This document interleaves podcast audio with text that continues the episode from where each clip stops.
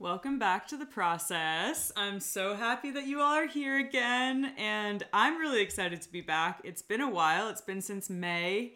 I feel like I have renewed, revitalized energy, and I have a more clear vision on what I want this podcast to be. Today, I'm contemplating boundaries, and I am asking the question Are we all assholes for, for setting boundaries? I think the question, are we all assholes, really stems from my guilt about setting boundaries. It hurts me to disappoint people. Like, it actually feels physically hurtful to my body because of the amount of guilt and shame that I feel when I disappoint someone. For me, the setting of the boundary is not as challenging as actually upholding the boundary and and basically allowing this guilt to live in my body until it, you know, dissipates eventually. That is the hard part for me is the after the aftermath of setting the boundary. So, for me the work has been how do I stay with that guilt and shame without judging it, without trying to make it go away, but also without identifying with it? It's just a feeling that's happening. And for some people, setting boundaries comes really naturally. This is something that isn't difficult for them. But for a lot of us, including me, setting boundaries is really challenging because it means disappointing people. And disappointing people is so necessary as a creative. The requirements for doing creative work, the the focus, the solitude, even the collaboration take boundaries. There's no way that we can do this without setting boundaries. All of the creative tasks in my life cr- take so much of myself that I can't spread myself too thin. If we don't know what our own priorities are, we'll just end up taking care of everybody else's priorities. Unfortunately, disappointing people is just one of the things that creatives have to do all of the time because we're doing something that not a lot of people are going to understand, first of all. And second of all, that requires life energy from us.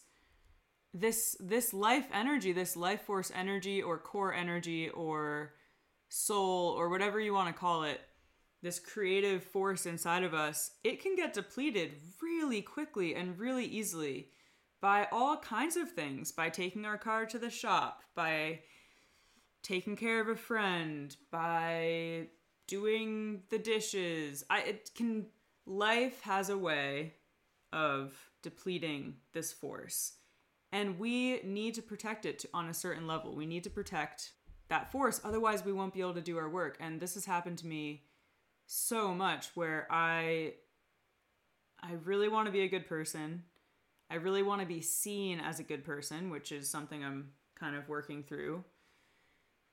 And I think the shift that it's going to take is realizing that boundaries are actually taking care of not only me, but also the people around me and the projects that they're working on. So, for example, if somebody asks me to do something for them, to collaborate with them on a project, and I say yes, when I really need to say no, I'm subjecting them to my stress and my increased allostatic load. And I'm also subjecting them to me doing mediocre work for them. Um, because it's gonna be mediocre if I need to say no and I'm and I'm too stressed to or too busy to handle it. Um, so by saying no, I would be taking care of them and also myself. Elizabeth Stanley, in her book Widen the Window, talks about how you can build up allostatic load, which means building up stress inside your body. And it's really important to find outlets where that allostatic load can be lessened and dissipated so that you can then come back inside your window and do your work or just be or feel like you have agency and choice in your life. If I'm inside my window, it means that my thinking brain and my survival brain or reptilian brain are working in tandem together. So it means that I'm basically not too stressed to function.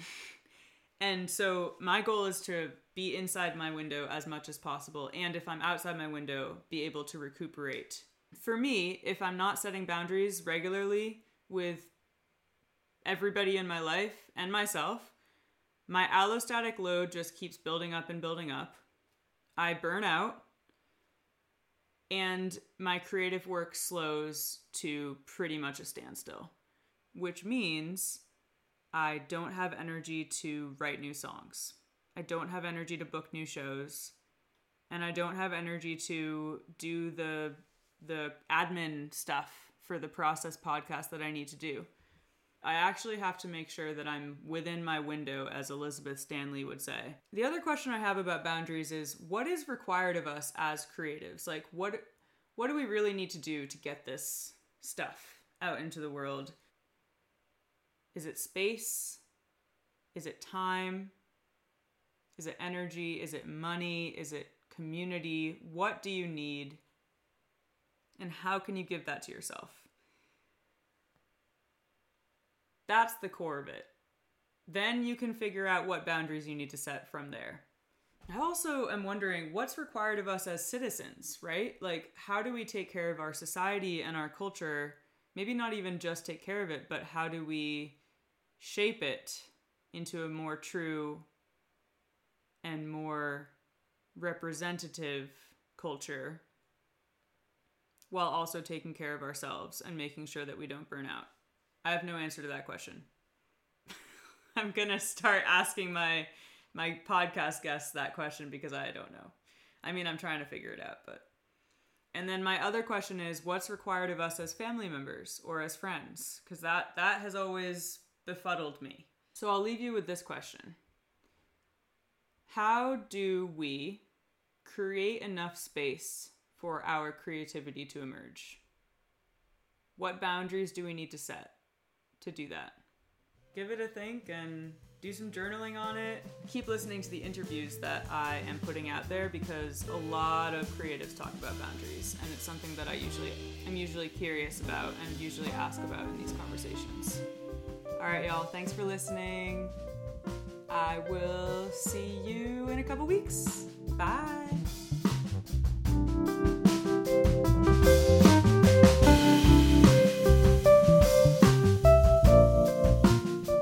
Process is presented in partnership with Rochester Groovecast.